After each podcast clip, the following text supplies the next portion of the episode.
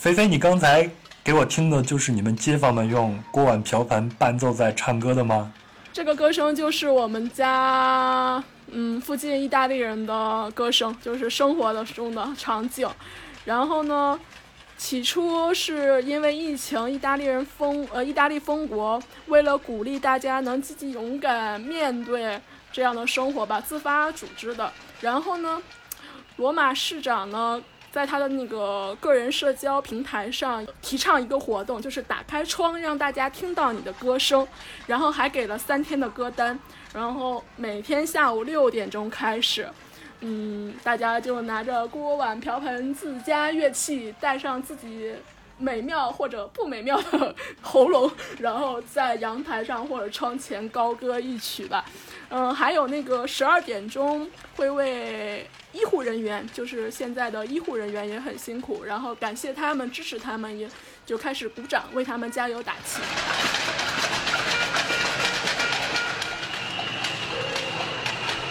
你好，欢迎收听《环球声游记壮游者》，让我们聊聊真正的旅行。我是杨。您刚才听到的街坊邻居合奏曲是我的朋友菲菲，她在罗马家里的阳台上录制的。那我和菲菲呢，是在2011年的广西桂林认识的，当时我们都在进行人生中的第一次长途旅行。那2015年菲菲来到罗马，就读于罗马国立美术学院，去年终于研究生毕业了。除了做一个自由散漫的艺术工作者外，他还在罗马的多个博物馆做兼职讲解员。对了，您现在看到的红色的壮游者字体 logo 就是由菲菲设计的。那现在呢，意大利也处于新冠病毒的疫情期间，菲菲也想用艺术来传递一些能量和勇气，帮助人们对抗肆虐的病毒。于是我们俩人就在北京和罗马隔空制作了一期节目，菲菲将带着您和我来一次罗马假日之旅。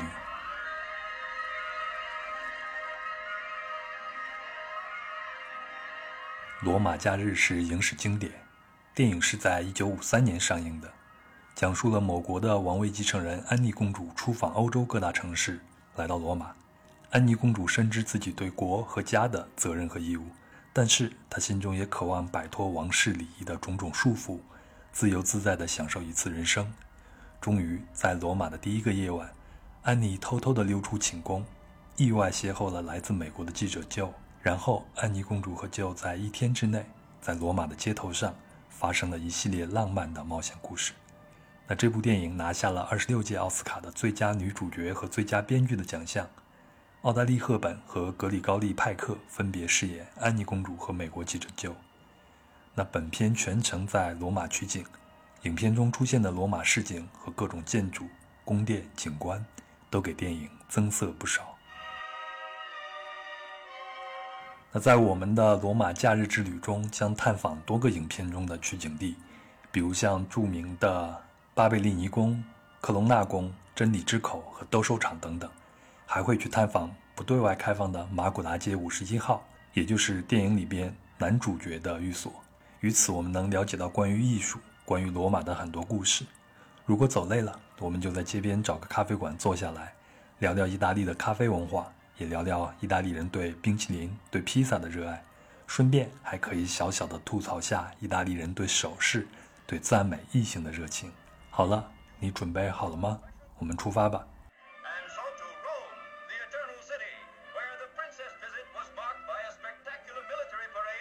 菲菲，那你第一次看罗马假日是什么时候？你还记得起来吗？应该是初中或者是小学，刚上初中那一会儿吧。那应该是很久以前了。啊，你是80年代出生的人。哎呀，不要随便暴露年龄嘛。那你呢？你是什么时候第一次看了罗马假日？我第一次看大概是1995年或者1996年。为啥我印象这么深？是因为那一年有一个非常火的电影叫做狮王争霸，黄飞鸿狮王争霸，那应该就是95、96年的电影。我记得当时我是17、18岁，高3，然后我是在学校的大操场看的，是一个露天电影。但那个时候你知道我们男孩都喜欢看港片嘛，就是打打杀杀那种。但是罗马假日是完全把我给定在了那个操场上，就是从头看到尾就没有动。我是觉得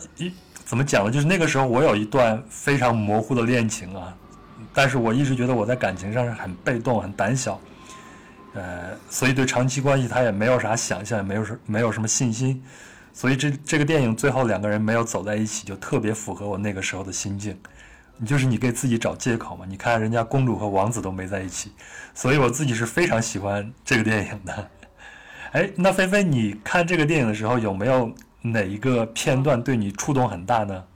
就是刚开始的时候可能最深的印象就是赫本的美貌与罗马这个城市的魅力吧。然后在2015年我真正来到这个城市之后，开启了自己的罗马假日，然后在这个城市生活。其实电影出现的地方，有些地方我已经去过很多次了，但是我也并没有厌烦，反而是越来越喜欢这里了。它有着浓厚的历史文化气息，给了我越来越多的体会。最初我来到这里是为了学习艺术，但是它回馈给我的不只是艺术吧，然后重新去思考这个艺术的范围。我在罗马就是也遇到过很多来旅行的中国人，很多都是罗马假日的影迷。接触过最小的中国影迷其实刚刚参加完高考，也有年龄比较大的影迷，然后已经头发花白了，他们也来罗马去寻找当年罗马假日取景地，然后去再一次亲身体验这个故事吧。那在电影里边出现的第一个重要的场景，也就是公主下榻那个地方。那这个地方现在在罗马的哪里呢？这个地方现在在罗马的市中心，是下榻的地方是叫巴贝里尼宫，然后在罗马的老城区里边。旁边挨着巴贝里尼广场。现在呢，其实它是一个国立艺术博物馆。原来呢，在这片地上是一片葡萄园，然后这个建筑始建于16世纪，也就是巴洛克风格兴起的时候。巴洛克就是我们首先知道是意大利的文艺复兴，起源于佛罗伦萨，文艺复兴兴起，然后之后是文艺复兴来到了罗马，然后罗马的贵族们就是兴起了巴洛克。巴洛克其实它本身的意思呢是叫椭圆形的珍珠，就是我们知道珍珠一般是圆形的珍珠才是珍贵的，但是椭圆形呢其实它就是一个劣质的珍珠，然后它本身有一个讥讽的意思，但是后期呢巴洛克就是这个椭圆形的珍珠却变成了巴洛克的一种风格。我们知道就是罗马的梵蒂冈广场和梵蒂冈大教堂，它就是最典型的巴洛克风格。然后梵蒂冈的广场就是一个椭圆形，它在视觉上会让人感觉广场是更宏伟更宽大的，在视觉上啊，你看在电影里边我们能看到安妮公主她在睡觉的时候，然后她就抬起头，然后看见她的寝宫的内部的装饰在房顶上都会有各种的雕塑，这也是巴贝利尼宫的一个特点吗？是的，这也是不光是巴贝里尼宫的一个特点，也是巴洛克的一种风格。巴洛克其实它是里边有像意大利啊有湿壁画、雕塑，像我们看到的一些浮雕，它都是结合在一起的，还有一些门廊、一些木饰，包括它的家居，还有服装，甚至我们可以去延伸到文学呀、音乐方向都可以的，就是它是那个时期盛行的一种艺术风格。巴贝里尼宫它现在是一个国立的艺术博物馆，我们已经看不到原来就是这个贵族在里边生活的那种状态了，因为这个家族它因为历史原因和一些联姻原因吧，就是像那个我们知道的美第奇家族一样，然后慢慢的绝嗣了，就是没有继承人了，渐渐的没落了。现在我们进这个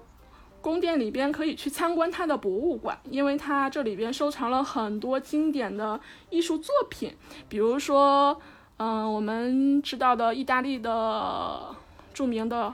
艺术家有丁托列托、格列科、卡拉瓦乔，还有一些在这个宫殿里边的雕塑和湿壁画。我自己比较喜欢它这里边最大的一个大厅里边的天顶壁画，里上面画了好多神，还有这个家族的成员。然后呢，其实就是来告诉我们这个家族的拥有的权利和那种神秘的力量是神赋予的。其实这个家族它对早期的巴洛克艺术做出了很多贡献，然后也是他自己这个家族收藏了很多艺术作品，然后但是现在他的家族已经没落了嘛，这些珍贵的艺术作品呢嘛就分散到世界上不同的博物馆里，所以我们就可想而知，在电影创作选景时，公主下榻的宫殿选择这样一个有特色的地方是十分合适的，然后也十分有代表性。在巴贝利尼宫，安妮公主入寝前打开窗帘，看着外面的罗马街头，服侍她的公爵夫人让她上床，端上来牛奶和饼干。公主说一切都这么刻板，公爵夫人又滔滔不绝地知会公主第二天的日程表。公主终于爆发了，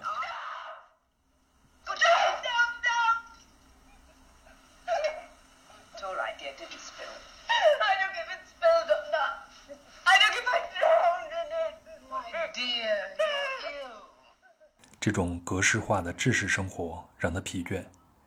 在宫廷医生给她打下一针安眠剂后，对自由生活的向往还是让公主躲开警卫，爬上了一辆送货车。她在罗马的午夜街头四处闲逛，因为安眠药的作用，她昏睡在街边的花圃上。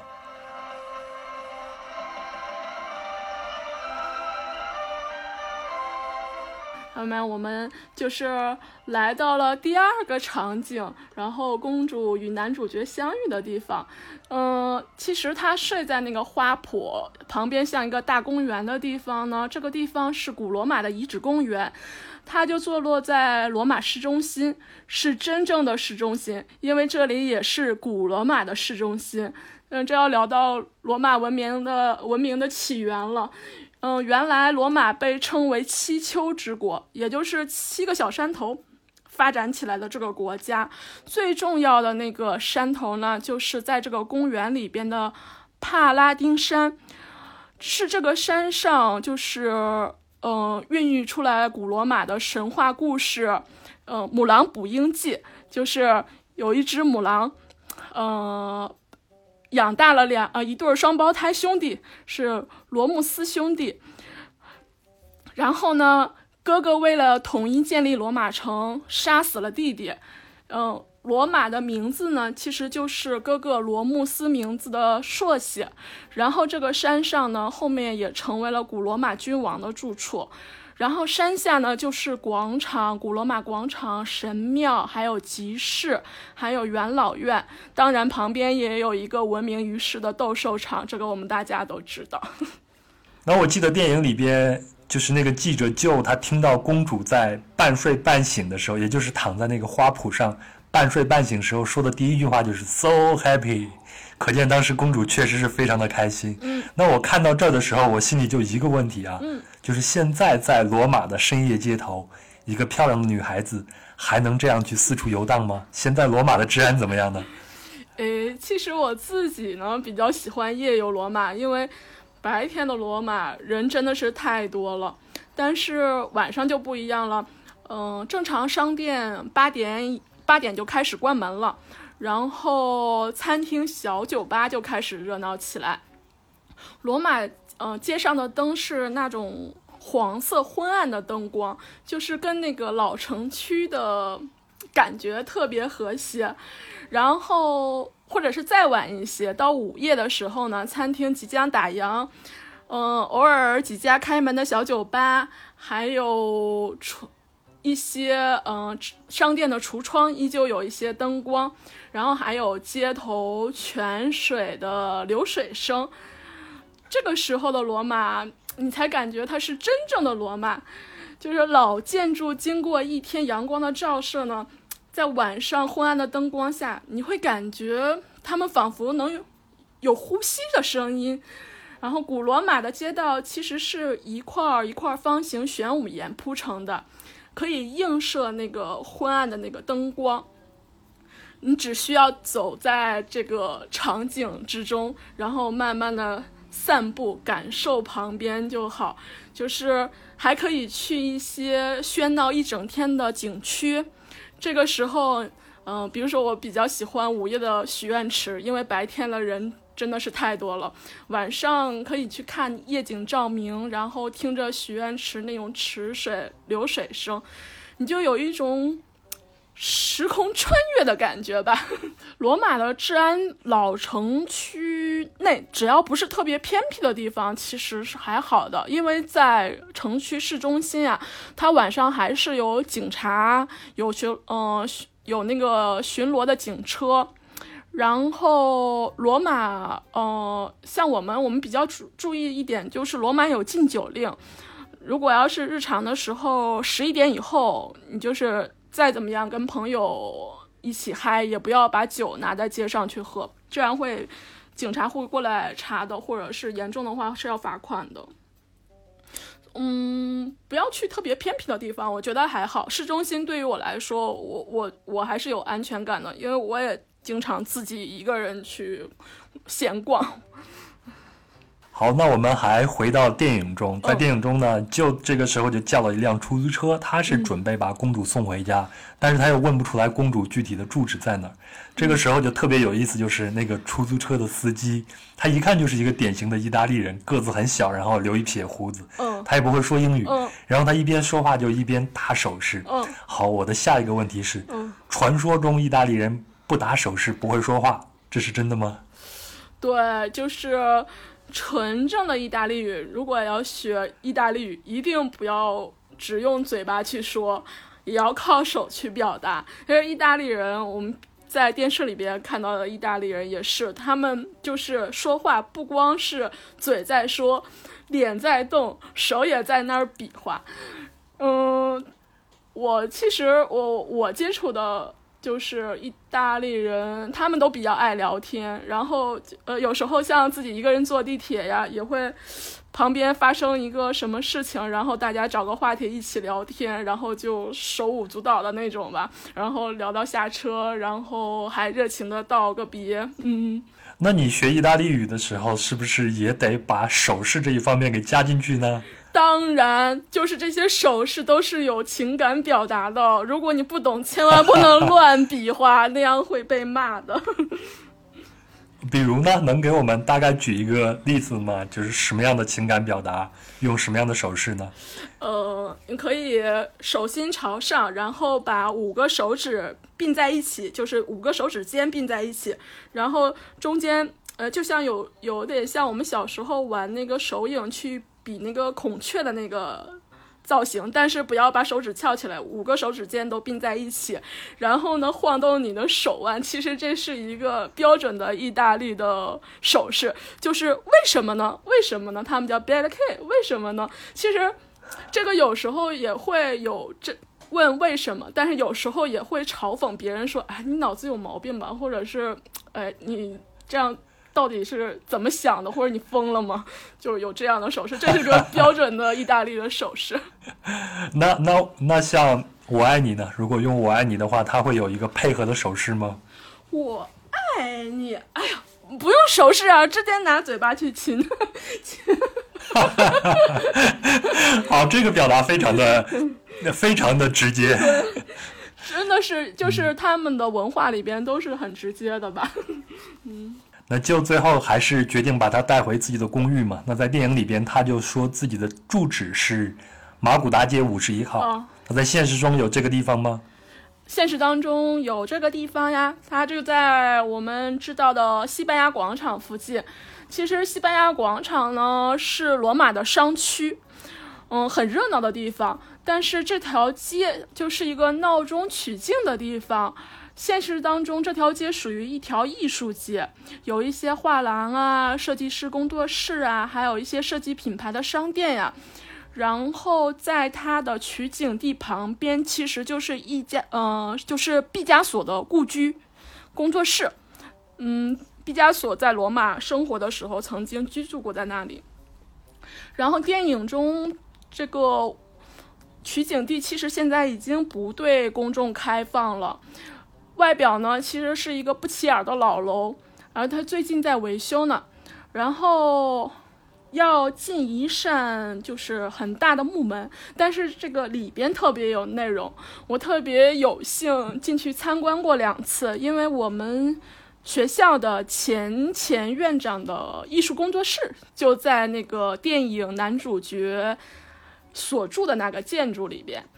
虽然是老建筑，但是里边维护的还不错吧。我不知道你还记不记得男主角家窗外的那片景色，远处有一个教堂的穹顶，还有一些漂亮的建筑的龙顶。对对对，那个就是教堂的钟楼。然后现实当中其实现在也的确如此，还有那个在回家或者是出门上下台阶经过有一个爬藤植物弧形的一个长廊，现在都依旧保存完好，依旧都存在着。那现在罗马的市中心是不是也不允许再盖高楼了呢？它又保持它的历史原貌呢？其实罗马没有高楼，就是很多人来也是在好奇这个问题，他说罗马为什么没有像现代化的一些建筑呢？其实在古时候罗马这个城市的建设要求就是所有的房屋高度不能超过教堂，然后现在作为世界文化古遗址，就是世界文化遗址古城，它依旧保存下来原来的风貌。整个城市最高的建筑就是梵蒂冈的圣彼得大教堂，所以我们站在那个圣彼得大教堂的穹顶上能看到罗马市全景。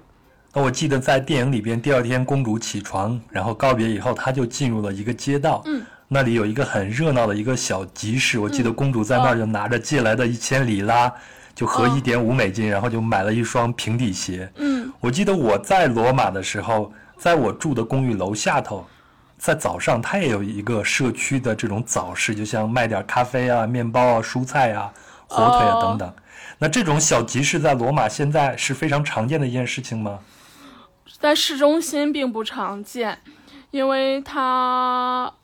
还是要重视那个城市的整体的一个风貌吧。但是市中心唯一保留下来比较完整的一个集市是在鲜花广场，就是每天上午还是依旧的热闹。这个广场上有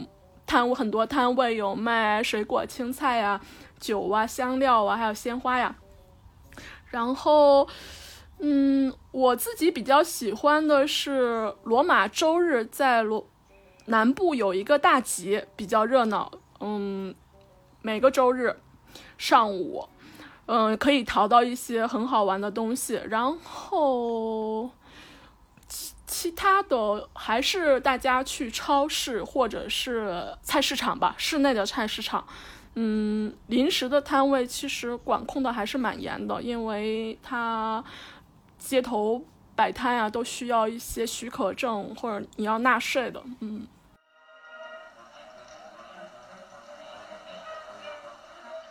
公主的突然失踪让代表团非常紧张，只能对外宣称公主突然生病，并从国内秘密调过来一群特工来找人。与此同时，记者就非常绅士地对待这个陌生的女孩，就一直睡到中午才醒来，发现错过了原本11:45要参加的公主的记者招待会，直到就看到报纸，才意识到自己在街头捡到的醉酒女孩居然是公主殿下，就马上和主编谈判，说自己能在1天内做到公主的私人专访，并讲好了$5000的价格，就开始在心里打造如何骗取公主信任并进行秘密采访的计划。他打电话叫上自己的好友摄影师，也没有告诉公主自己的身份，而是借给她一些钱，让公主自行离开。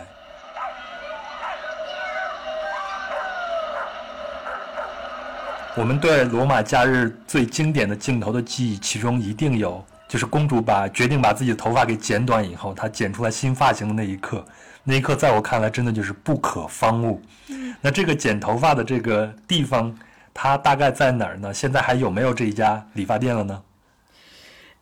剪头发的地方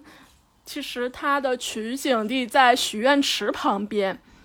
原来许愿池旁边在这个地方的确有一个理发店，但是它现在已经没有了。但是要谈起这个理发店，其实还蛮有意思的，就是有一个很好玩的故事可以跟大家分享一下。许愿池是在18世纪来初建起来的，然后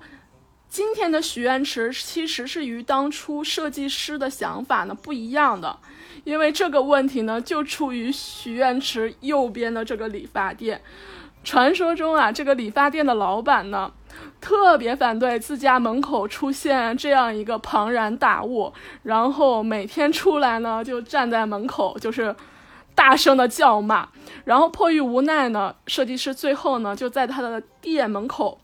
改变了设计方案，然后建了一个和这个许愿池特别不和谐的一个高墙，有点像海浪的一个形状延伸过去，挡住了这个店门口，让这家店老板呢无法欣赏到许愿池的美景。现在理发店虽然不在了，但是这面墙呢依旧竖立在店门口。你有没有注意到那个理发师对公主的夸赞，然后他就会先问他你是不是音乐家，然后问你是不是艺术家，然后说画家，最后说你一定是模特。这个实在是太有套路了，这个托尼老师实在太有套路了。然后他还邀请公主晚上去参加舞会，然后还说如果你来的话，你一定是全场最美的。哇，我作为一个直男我听见这话，我觉得我好像就不太好意思说出口。还有一个传说就是意大利的男人嘴中都能流淌蜂蜜，特别的甜，这是真的吗？是的，就是意大利的男人还是比较喜欢赞美女人的。然后刚开始来这儿，我其实有点接受不了，就是一个人，就是甚至你不太认识的一个人，不熟悉的一个人，他就一直在夸你。哎呀，我就经常在跟这样的人在尬聊。然后像我们学校咖啡店的小哥，他也是，今天怎么样，你今天怎么样特别美呀。然后你在喝完咖啡在给他钱的时候呢，他在拿钱的时候，拿硬币的时候，还顺手去摸一下你的手。这要是在中国肯定我会说他耍流氓了，但是在这边不是，是他们的一种文化吧。然后不光是男生的嘴巴甜，其实女生的嘴巴也很甜，他们的文化就是如此，经常去夸别人，就是你做了什么事情，他都一直去赞美你，夸奖你。当然没有人夸你的时候，你也可以夸夸自己。那你在学校里边上学，在罗马的学校里边上学的时候，你们的那个教育总体来说，它算是一个鼓励式的一个教育吗？其实这边的教育是比较开放式的，就是不是老师说你要去做什么，他就是规定你去做什么，是你想去做什么，而是一种老师会帮你一个完善的一种关系吧。然后如果你做的特别好的话，当然老师也会去夸你啊，去鼓励你啊，去引导你啊。没有那种就是必须做的，都是自己自愿的。所以有一些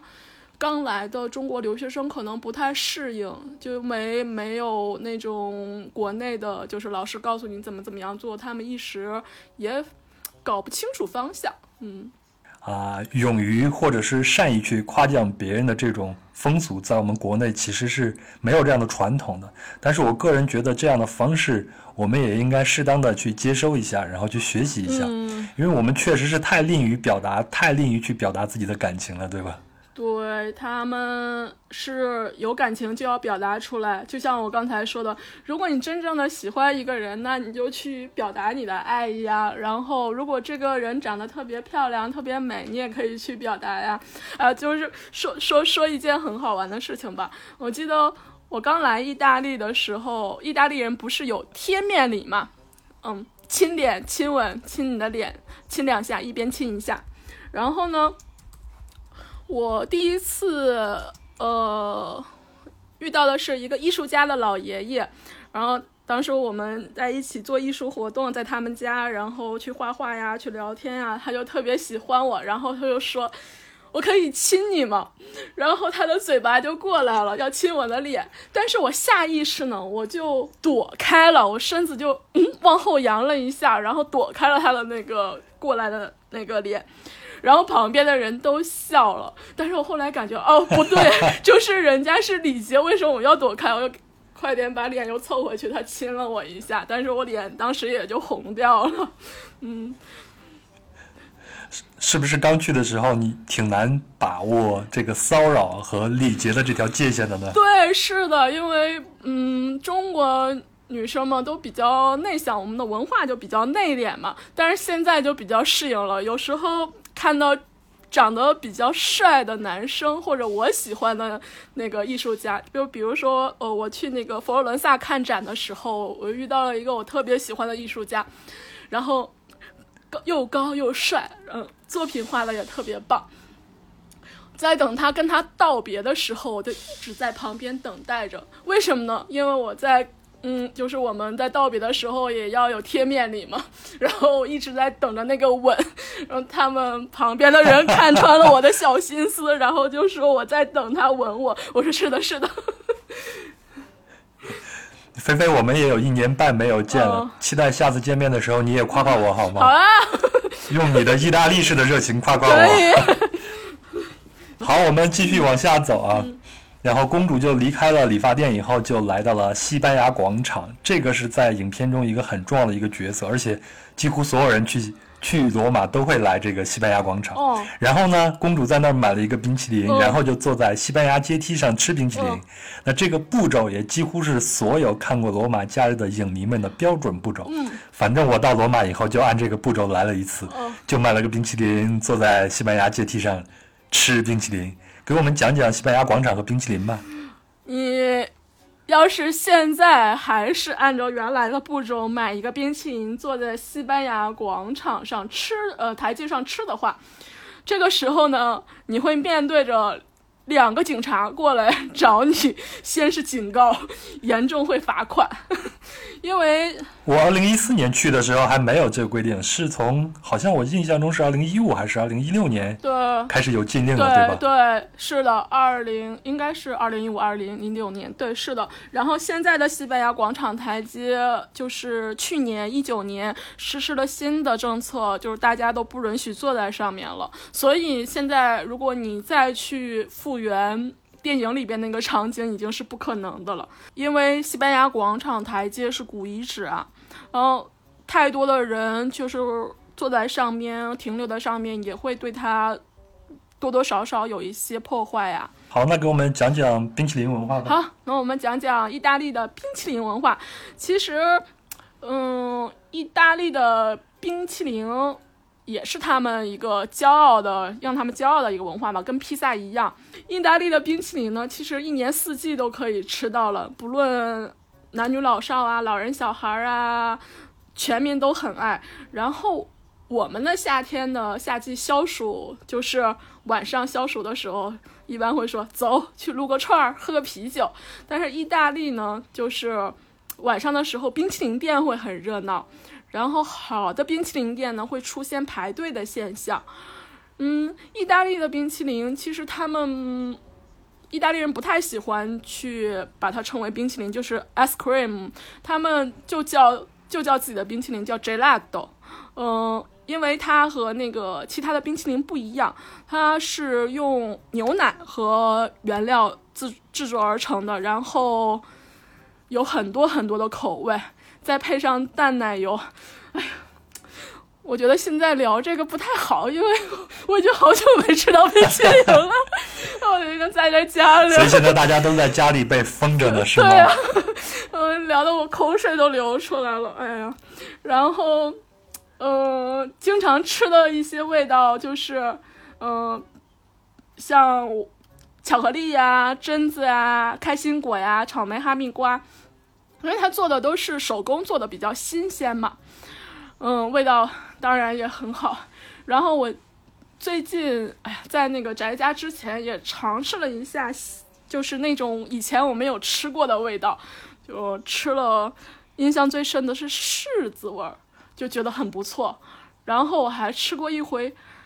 罗勒味的冰淇淋，我觉得也很好，吃完就感觉整个肠子都清掉了。但是我也有不敢尝试的味道，就是八角味的，什么花椒味的，这种我一直没有勇气去吃。有没有香菜味道的呀？我觉得可能也会有，但是我没有碰到，但是碰到了我可能我也不会去吃。我记得我去佛罗伦萨的时候，然后在攻略上，包括当地人也会说，他们那儿有一家非常有名的冰淇淋店，是不是每一个城市都有他们自己为之骄傲的冰淇淋呢？对，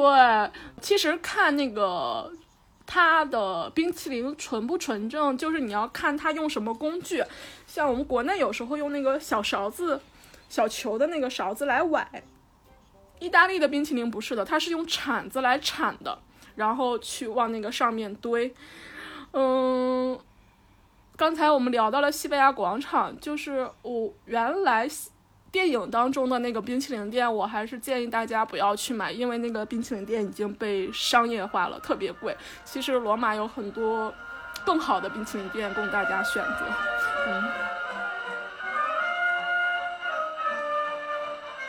就在这里制造了和公主的一次邂逅。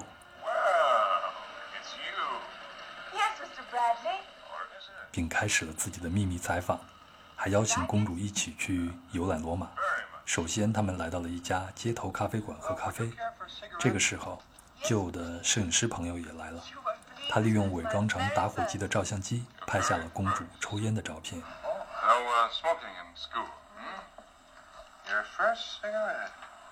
那我们来聊聊意大利的咖啡文化吧，还有就是咖啡是意大利人不可缺少的能量源泉，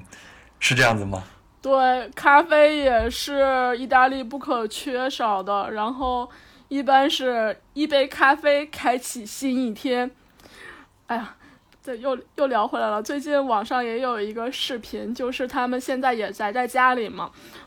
平时喝咖啡呢是可以在家喝，也可以在外边喝，就出去散个步，一杯咖啡也很便宜嘛。然后有一个老爷爷特别想出去喝咖啡，女儿就说：“爸爸你不能出去，现在不能出去。”然后结果老爷爷就要出去喝咖啡，然后一转身到家门口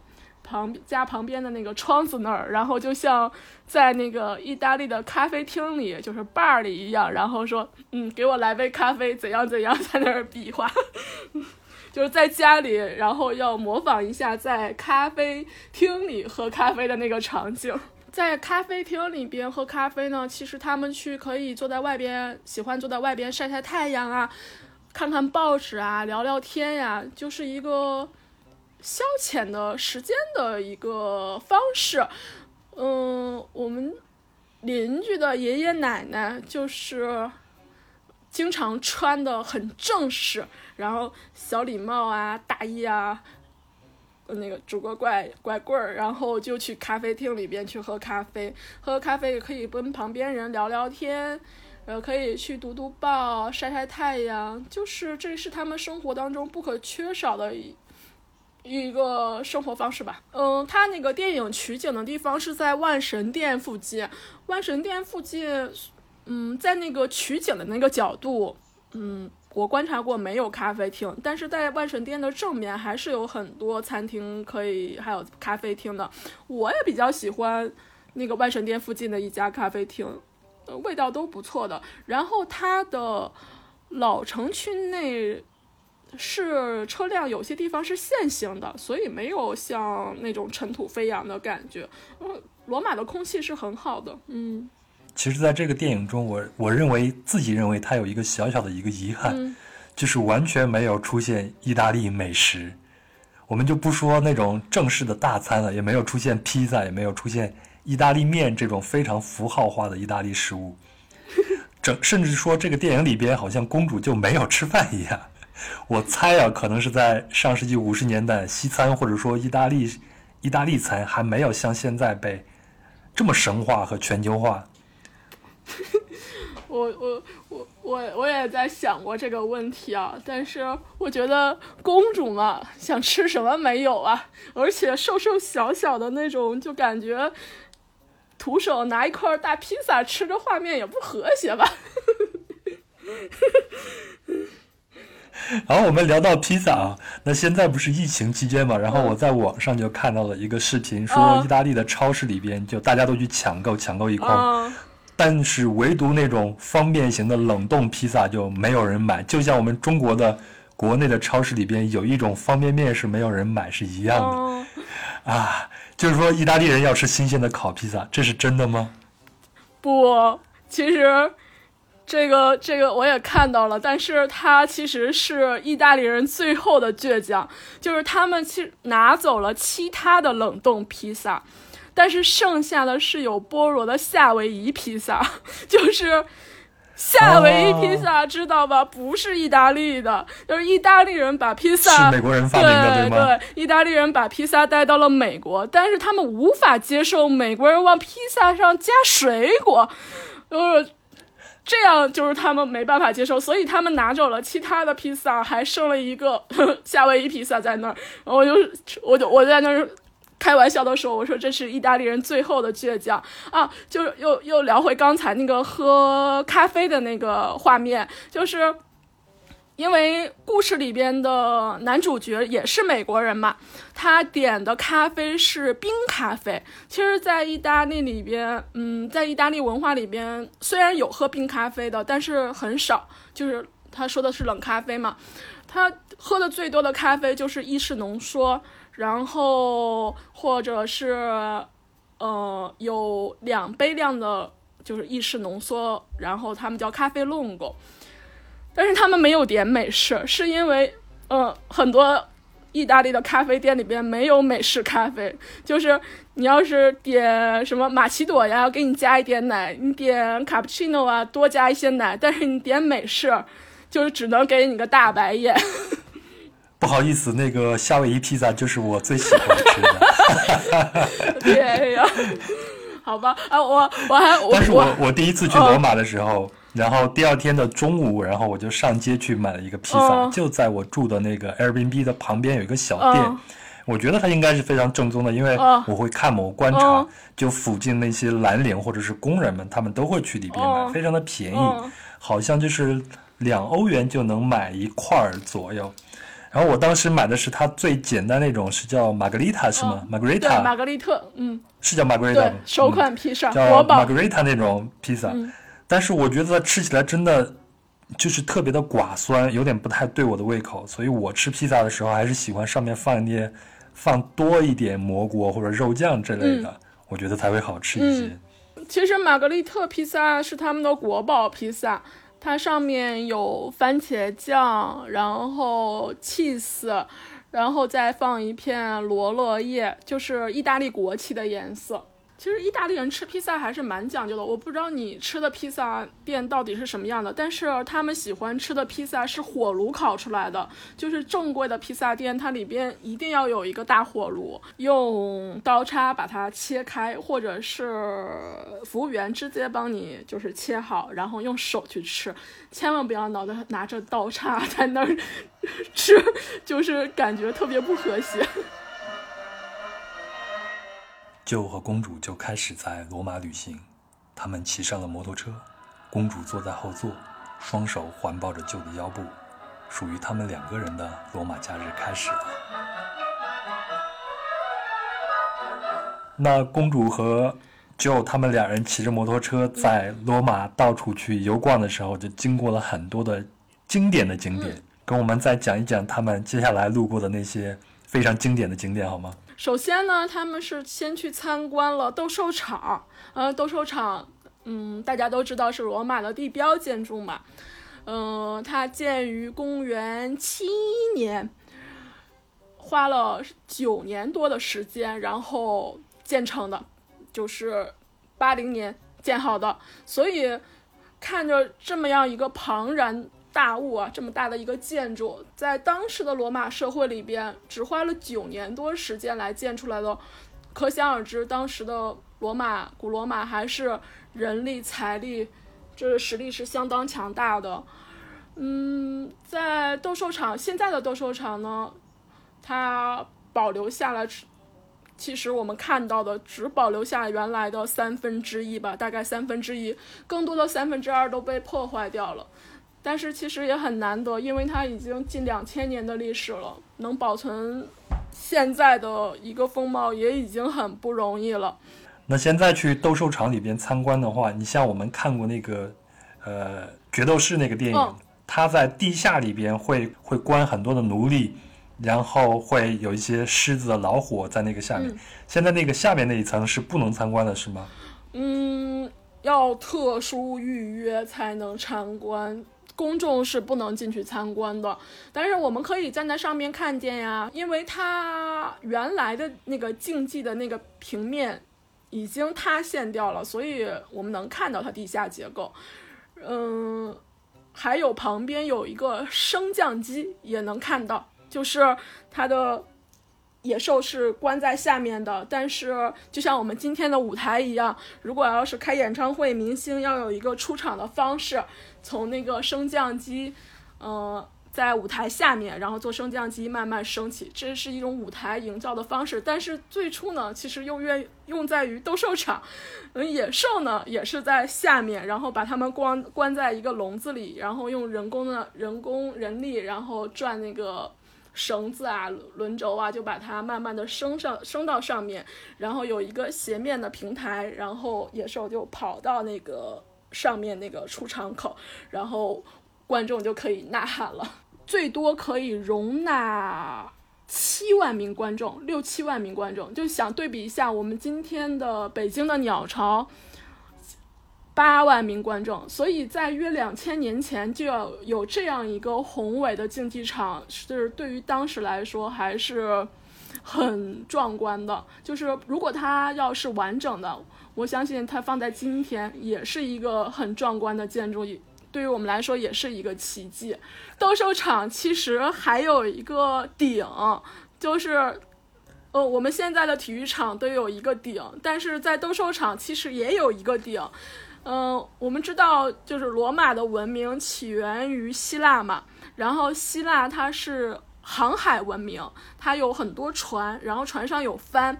然后罗马人利用船帆的样子，就是那种发明来给斗兽场造了一个顶，然后都是一条一条那种长长的梯形的帆布，然后组成了一个圆形。这个顶呢天气好的时候呢，就是也可以收起来，然后如果它特别晒或者是下雨天，你也可以把它打开，然后来遮阳避雨。所以想一想，在2000年前就有这样一个大建筑，就有一个顶，也是蛮震撼的。我知道我们现在所有的现代的这种体育场都是来源于最早的罗马剧场。对，是。我在中东旅行的时候，包括在欧洲旅行的时候，会看到很多的罗马剧场这样的一个结构。它是起源于古希腊，古希腊的剧场是半圆形，然后呢他们的体育场竞技场呢是一个长长的椭圆形，然后后期呢就是演变出来了罗马就是这种竞技场的风格，也是一个椭圆形。然后呢女主角带着男主角骑摩托车一路乱闯，然后他们经过了哪里呢？他们经过了圣母大殿，也是罗马比较有代表性的一个教堂，然后里边有很多精美的马赛克镶嵌，还有一个镀金的天花板。然后他们又经历了威尼斯广场。威尼斯广场呢其实是市中心最大的广场，就在我们之前说过的那个罗马古遗址公园旁边。我们中国有一句古谚语，叫条条大路通罗马，啊，也不是中国的古谚语吧，就是这是一个闻名世界的一个古谚语。但是其实在这个威尼斯广场呢，它的交通就是放射型的，所以我们就说条条大路通罗马，其实最后的终点就是威尼斯广场。然后威尼斯广场最大的建筑是祖国祭坛，它是一战之后意大利统一而建的，是一个近代的建筑。然后中间有一个骑着高头大马的青铜雕像，它是统一意大利的国王维多利奥埃马努埃莱二世国王的雕像。然后在他这个雕像下面有一排浮雕，是为了纪念为祖国统一牺牲的无名英雄们。其实威尼斯广场就是和我们有点像我们中国的天安门广场，就像他们6月2号是意大利的国庆日，他就会在威尼斯广场到斗兽场的那条帝国广场大道上会每年都会有阅兵式。然后在其实国会大厦广场呢是文艺复兴时期米开朗基罗设计的，然后现在使用至今。一提到国会大厦，就是可能大家第一印象想到啊，这就是意大利的国会啊，但是不是的，它是古罗马，就是罗马市，现在是罗马市的市政府，是古罗马的国会。然后在国会的旁边是，有一个600多年历史的老教堂。其实这个教堂呢是罗马人最喜欢办婚礼的教堂。我们知道前罗马队的队长，就是被誉为罗马王子的托蒂，他的婚礼就是在这里举办的。因为我之前去拉美旅行的时候，就发现拉美的很多的城市它都是围绕着一个广场而建的，所以我就很好奇为什么会有这样的一个情况，然后我就去查资料，发现其实这些都是来自于古希腊，那罗马的也是来自于古希腊嘛，就是他们最初都要有一个广场，在这个广场旁边它又有自己的教堂，有自己的神庙，然后还有人民群众他们参政议政所使用的这种论坛，然后还有这种政府部门，所以就像你刚才说的，在这个广场旁边它会有国会大厦广场啊这些东西。对，像现在的意大利的就是古镇，可能城市里边我们看到已经有改变了，但是他们那些古镇镇子还是以前的那种设计，就是最高的地方有教堂，然后教堂旁边就是个广场。但是我觉得罗马其实也有一个特点，可能在我们看来就是很小的一块地方，一块平地，但是它旁边也会标注的这是什么什么广场，什么什么广场。你像我们中国是没有这种广场文化的，所以我们现在的所谓的什么广场，它都是在就是改革开放以后由这种建筑商、房产开发商从海外引进过来的。那我们出现的这些广场，你比如像天安门广场，它更多的是政治上的一种需要，而在欧洲我们看到那些广场很多它是不是为市民准备的，大家都可以在上面去休息啊，草地也可以随便上去走一走躺一躺，在这儿野餐一下呀。原来的古罗马的广场是一个集会，就是很多时候是一个集会的地方，大家可以在那个广场上就是自由演说，然后发表自己的言论。现在的广场太多了，然后有的是作为交通，有的是作为活动场所，有的像西班牙广场也变成商区了。我还想说的一点就是罗马假日它因为它是上个世纪50年代拍的嘛，离我们现在已经快70年了，然后我们在电影里边看到的那些街景啊画面呀，其实在今天还是没有什么变化的，就是可能唯一的变化就是车和人的服装的一种变化，但是其他还是以前的样子，可能再过70年还是那个样子。公主忍不住好奇，偷偷地骑上了摩托车，在街上跌跌撞撞，撞毁了很多东西，然后他和舅被赶来的警察给扭送到了警察局。他绝对不是警察局，然后只是为了拍电影取景，然后那个建筑的那个门，就是取景的那个门现在也不开放了。然后他们站在那个警察局门口聊天的那个画面，其实他背景取景了两个古神庙，这两个古神庙是罗马保存的最早最完整的两个神庙，有一个是胜利之神庙，还有一个是希腊式的叫博图努斯神庙，一个方的一个圆的，然后旁边还有一个古代的喷水池。这两座神庙现在还开放给游人去观赏吗？不开放了，因为它太古老了，而且它比较小，所以我们只能在外边去看，内部已经不开放了。在这个警察局里边这一段，我注意到它是用哑剧的方式来表现的，这在整个片子里边是唯一一段用哑剧来处理的地方了。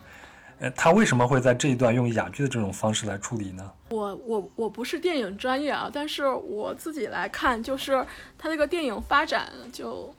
黑白电影嘛，他之前肯定还有很多是哑剧的那种形式，默片。然后呢，他用这样一种方式也省略了一些内容，但是呢画面又变得很有趣。看来看去，它首先是那个背景音乐，刚开始有一个很趣味性的音乐，但是呢又接着是一段婚礼进行曲，但是音乐符号化就很明显了，就是大家观众也知道他在说什么了。我觉得这是一个很特殊的处理方式吧。那些本来很生气的被撞毁了物品的罗马老百姓，就在警察局里边都表现得很生气，但是听说九和公主他们俩人是要赶着去结婚的，然后出来以后就纷纷的去祝福他们。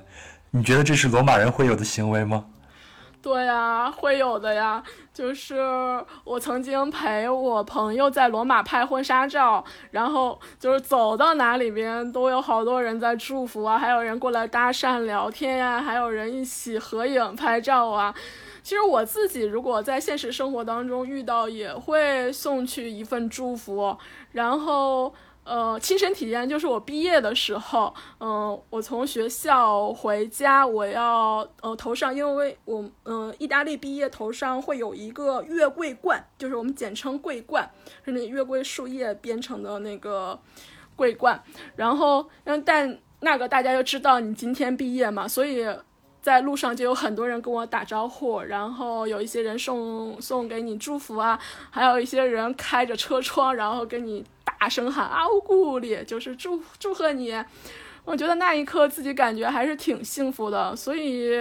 意大利人是不吝啬自己的祝福和赞美的，就像我们之前说过的那样，就是他们的一种文化表达吧。然后我注意到公主在电影里边一共被两个人嘴对嘴的亲吻过，第一个不用说了，肯定是男主角了啊。第二个呢，就是公主骑摩托车撞毁了她的摊位的一个胖胖的大叔，穿着一个背心，看着跟屠夫一样。其实我觉得这样处理，它除了有喜剧效果以外啊，我先说一下他们亲嘴的那个情形，就是这个大叔出来要祝福他们结婚了，然后直接抱着公主的嘴，抱住公主的脸，然后直接就亲到嘴上了。公主当时还是有点不知所措的，但是我觉得这样的处理除了喜剧效果外，其实就是让公主和普通的罗马以及罗马人有了一个连接。说到这个点，我想起了我一个荷兰的朋友，就是他去西西里玩的时候，然后呢问路，问一个意大利小男孩问路，然后小男孩特别的热情的告诉他们怎样怎样，然后就开始聊天。最后呢走的时候呢，小男孩要亲他一口，然后呢这个我那个朋友特别高特别壮，这个小男孩呢就是抱着我朋友的脖子，把他那个头拉到下面，拉到低处，然后呢亲了他一口。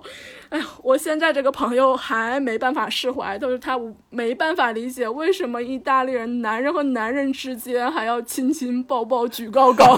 就是他一直很困惑这个问题，他们的文化是接受不了的。心里边都住了一个公主，对吧？其实看到这个胖大叔亲吻公主的时候，作为男人我还是很嫉妒他的。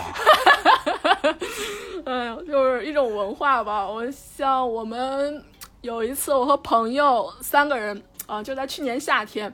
然后我们去一个意大利的餐厅，因为那个餐厅我也经常去，然后那一天呢就是餐厅的服务员特别热情，给了我们好多赠菜还有酒，就是免费的。我觉得那顿饭就是做一个回头客吧。我跟他说我带我的朋友过来吃饭，但是他就特别热情。然后我里边有一个朋友，她长得蛮好看的，然后这个年轻的小姑娘，走的时候就被这样的一个道别方式，来亲吻了。好，那我们就去到下一站，然后我们就能来到电影史上最恐怖的一幕的取景地。这个恐怖当然是带双引号的，也就是真理之口。对，我想看过电影的人一定记得这个场景。给我们讲讲真理之口吧。哎，其实我第一次看电影的时候，我对真理之口的印象还是比较深刻的，就是咬手啊，这个东西会咬你的手啊，谁不怕呀？然后说谎就会被咬手，但是肯定都说过谎啊。然后呢，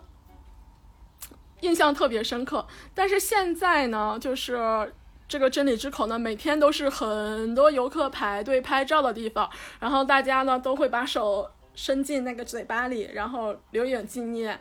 但是有时候会遇到一个很好玩的调皮的管理员，他就会在旁边，就是有时候会吓唬这些游客，而你把手伸进去，他在旁边就像男主角吓女主角那样哦一声大喊，然后你也是吓了一激灵，或者有时候你也喊出来了。然后真理之口其实它是那个古罗马的一个排水口，就是喷泉的一个排水口，嘴巴里边会往出吐水的。我还有一个建议呢，就是你拍完照之后呢，其实要进入一个小教堂，这个教堂呢也是我们值得欣赏的一个地方，也是罗马早期的教堂之一。在教堂的大厅的右边其实有一个头骨圣龛，这个头骨圣龛呢是情人节之父San Valentino， 就是我们中文翻译是圣华伦天奴。为什么他是情人节之父呢？因为在公元3世纪啊，这就是情人节的起源了，就是公元3世纪，他是一个修士。当时罗马征召很多的士兵，为了征召很多士兵，实施了禁婚令，甚至有一些结婚的还要分开。他对这个限令呢很愤慨，所以私下呢给很多有情人呢秘密的举行，公证了他们的婚礼。最后呢被发现了，遭遇了死刑。处死那一天其实就是2月14号，所以呢大家就称他为情人节之父。所以如果你在真理之口拍完照片进入教堂之后，也可以在那个San Valentino头骨圣龛前点一根蜡烛啊，祈祷一下自己的爱情。好，那在电影里边还出现了一堵许愿墙，公主在这许愿，当时那个舅舅试探性的问她，公主说我想它实现的可能性很小，所以我们就可以猜一下，公主许的愿可能就是像这半天时间一样自由自在没有约束的生活，但是她也知道自己的责任。那我的问题是，这个许愿墙现在还存在吗？在现实中我没有看到过这面许愿墙，我猜有可能也是为了拍电影临时搭的景，也有可能是在以前，就是有种说法是战争的时候啊，它那个墙上面挂着一些遇难人的名牌呀。但是我确定的是，这个背景其实是古罗马的城墙，就是罗马至今还保留着很多的古老的城墙。以前它是保护着不同时期的罗马，但是现在罗马人在保护它。那接下来的一个场景呢，就是台伯河边的圣天使堡了。公主呢来这儿就是为了履约，因为她之前给她剪头发那个托尼老师，满口流蜜的托尼老师就邀请她来这儿参加舞会。是的。那这个地方现在还有吗？这个地方现在也没有了。我觉得以前应该是有这样的地方的。现在台伯河就是圣天使堡旁边，台伯河岸边呢，每年夏天都会有那个美食节，就是晚上开放的餐厅，然后大家可以坐在河岸的餐厅里边，享受美食啊，听一些音乐呀，然后看一看夜色中的圣天使堡、天使桥，还有远处的梵蒂冈。然后就是它有一段，会有那个很多船，会停很多船，但是这些船现在不是游船，它是也是餐厅和酒吧，然后夏天的夜晚也会开放。特别的日子里边也会有一些现场的音乐表演。大家也可以去那边去消夏，或者是现场的时候也可以去跳舞啊，去放松一下。给我们讲讲台伯河吧，台伯河对罗马来说意味着什么呢？台伯河就是罗马的母亲河呀，它罗马的文明就是起源于台伯河。以前的台伯河在没有罗马城的时候呢，它是一个古水道，就是有很多船只在运行，然后台伯河中间有一个台伯岛，它正好把那个水路分开了，分两边。但是台伯岛就形成了一个天然码头，所以很多船只来到台伯岛的话，就会靠岸休息。日子久了，岸边就会有一些像那种吃饭的地方、休息的地方和一些集市，然后这就是早期的罗马城。然后台伯岛离我之前说的那个帕拉丁山也很近，就是它的文化都是一起来发展起来的。夜晚到了，罗马最迷人的时刻也到了，公主和理发师快乐的跳舞，就和摄影师在偷拍。这个时候，追寻的特工们终于发现了公主的身影，他们凑上去准备把公主带回家。意犹未尽的公主奋力反抗，用酒瓶和吉他驱逐着这些阻挡他偷得浮生半日闲的人。现场一片混乱，警察也来了，就和公主跳入到了河中。他们回到了马古达街51号的公寓，彼此发现已经陷入了爱意。两人都知道告别后就将回到各自的世界，再也不能相见。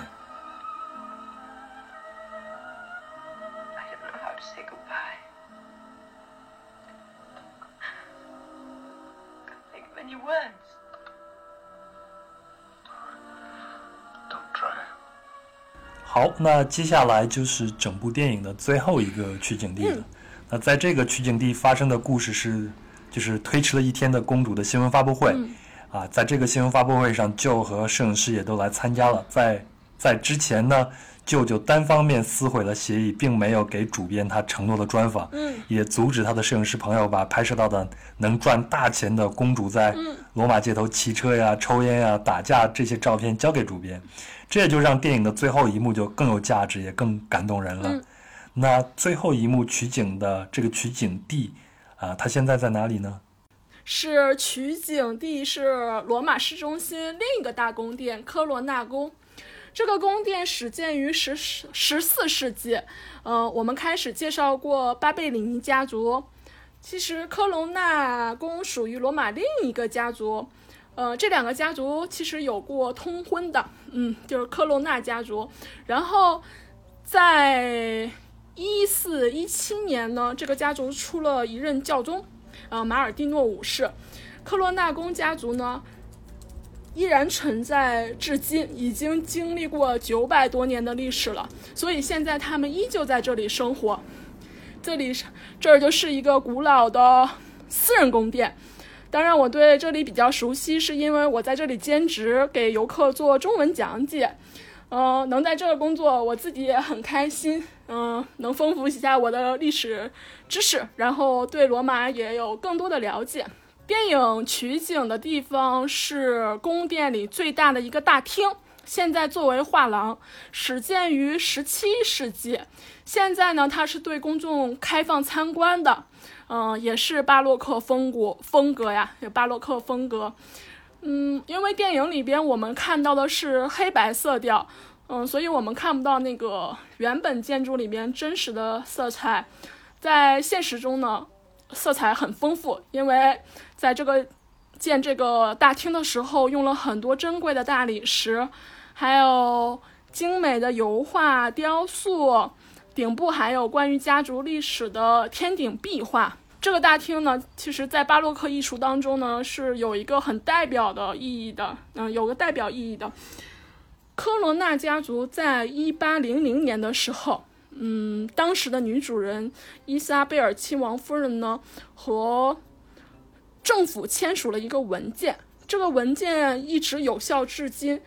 文件声明了家族的艺术收藏品呢，不能离开家族的宫殿，就是他们收藏的艺术品就不能离开这里，一直摆放在这里，然后不论再艰难的时刻也不能被剥削呀、分割呀，这些艺术瑰宝。所以呢，如此就更好的保护了这些艺术品。然后科罗纳宫家族的徽章是一个古罗马的石柱，其实有一个支撑的含义吧。在建筑里边我们还会看到一个装饰的徽章的一个标志，就是双尾人鱼。我们看到的人鱼一般都是一条尾巴的，但是他们的家族里边徽章里边呀，或者装饰里边会出现一个双尾人鱼的标志，其实是寓意着就是艰难的时刻的一种支撑。就是再艰难的时候，就是大家一个家族的力量都要去挺过去，所以这个特殊的时期我们也需要这种精神力量吧。拍完《罗马假日》之后呢，还有很多大导演呢依旧想来这个宫殿里边拍电影，但是都被拒绝了，再无电影取景了。因为《罗马假日》就是最经典的，就是让经典停留在此就好了。还有没有哪一些无论是建筑上的细节，或是他收藏的一些藏品，是非常值得去特意的去观赏一下，去留意一下的呢？如果有机会来参观的话，我建议大家买一个就是全票，有花园，有一个那个伊莎贝尔那个夫人曾经生活的那个1层的宫殿，还有2层的画廊，就是去认真的体验一下吧。因为一个这么有代表意义的一个家族，它的历史文化还有他们的艺术作品其实都是融合在一起的。那我印象很深的是，最后公主她不顾她身后那些人的阻拦，私自宣布要下台和记者们认识一下，然后她就和前排的所有的记者握手，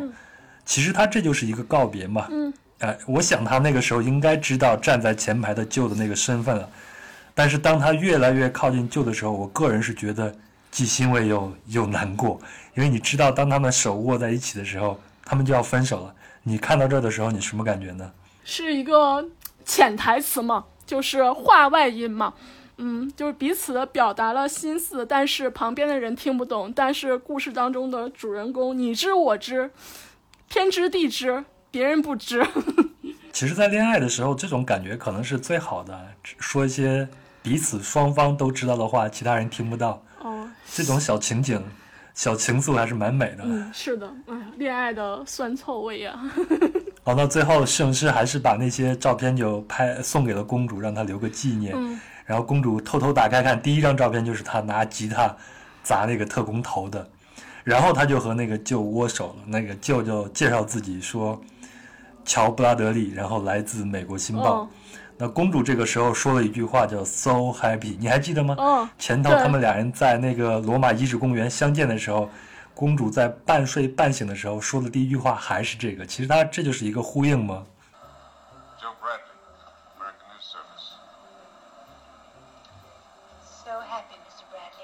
那我看到这儿的时候其实真的是替这个公主感觉到一种释然，我觉得这也就是这个童话最完美的一个结局了。如果他们俩人发展下去，你有没有想过他们俩人发展下去会是什么样子的呢？罗马假日就是也看过很多遍，但是随着年龄或者一个阅历的变化吧，每次看都有一个不同的感受吧。比如小时候就是看这个电影就觉得真理之口那一段比较有趣啊，还会摇手，但是后面呢就是随着自己的感情变化呀，就觉得为什么相爱的人不能在一起呢？为什么不得不分开呢？就最后的流泪呀，最后的吻别呀，还有最后的道别呀，就觉得哎呀就是太难过了。但是现在再看呢，就这个电影又是另外一种感受吧，或者是以后再看又有其他的感受。觉得随着自己的个人经历个人成长感悟也不一样吧。就是直到我30多岁，然后我重看过很多次的《罗马假日》，或者说其实在我心目中你是铁粉啊是，只要一提到爱情电影，我首先想到的就是《罗马假日》。为什么呢？那到这个时候我才能看出《罗马假日》它的高明之处。我认为它就是制造了一个公主和王子的童话，然后又主动的去打破了两个人必须在一起的这样一个婚姻的一个神话。就什么意思呢？就是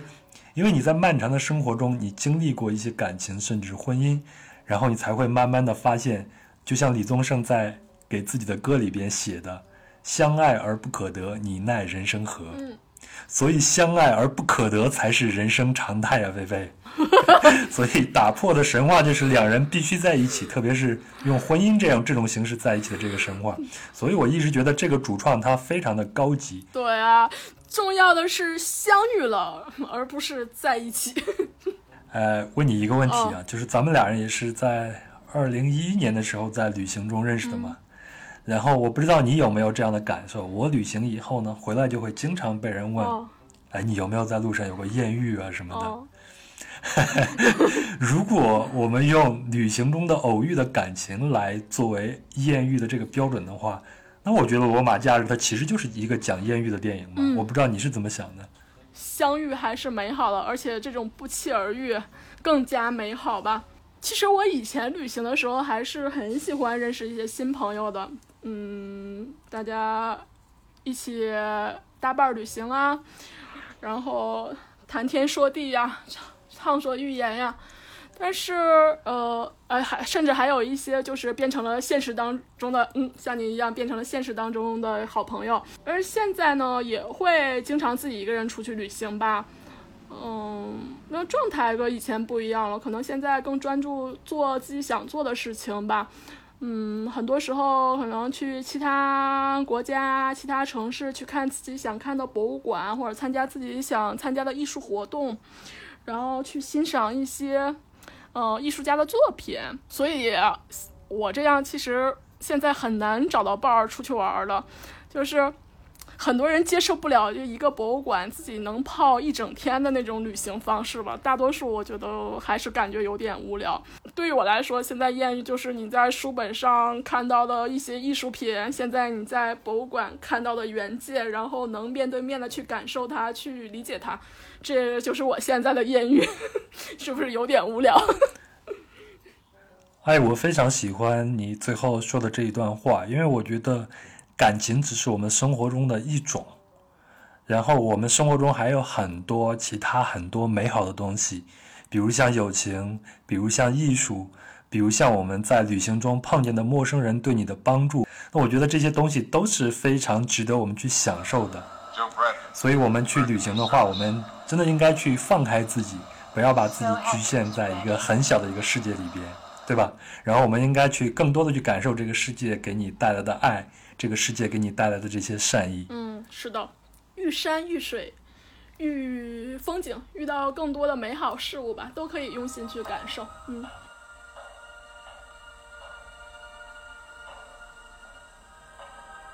以上就是本期的内容，非常感谢菲菲。接下来我们还会制作一些关于意大利的系列节目，希望您能继续关注。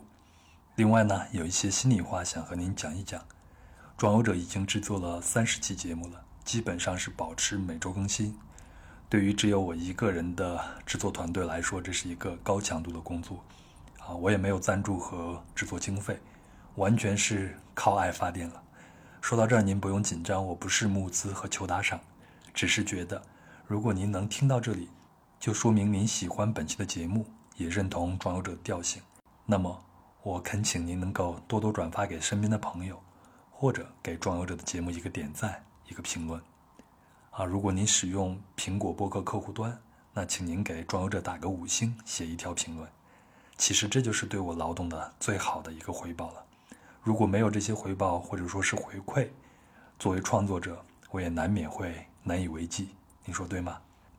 好了，再次感谢您喜欢壮游者的节目，您也可以关注壮游者的微信公众号来欣赏相关的图文，也可以添加微信13436929952申请加入壮游者的听众群，大家会在这儿谈天说地，神游世界。最后，祝福您保持健康和乐观。春天来了，离我们可以出门看世界的日子也越来越近了。那我们就下期再见吧。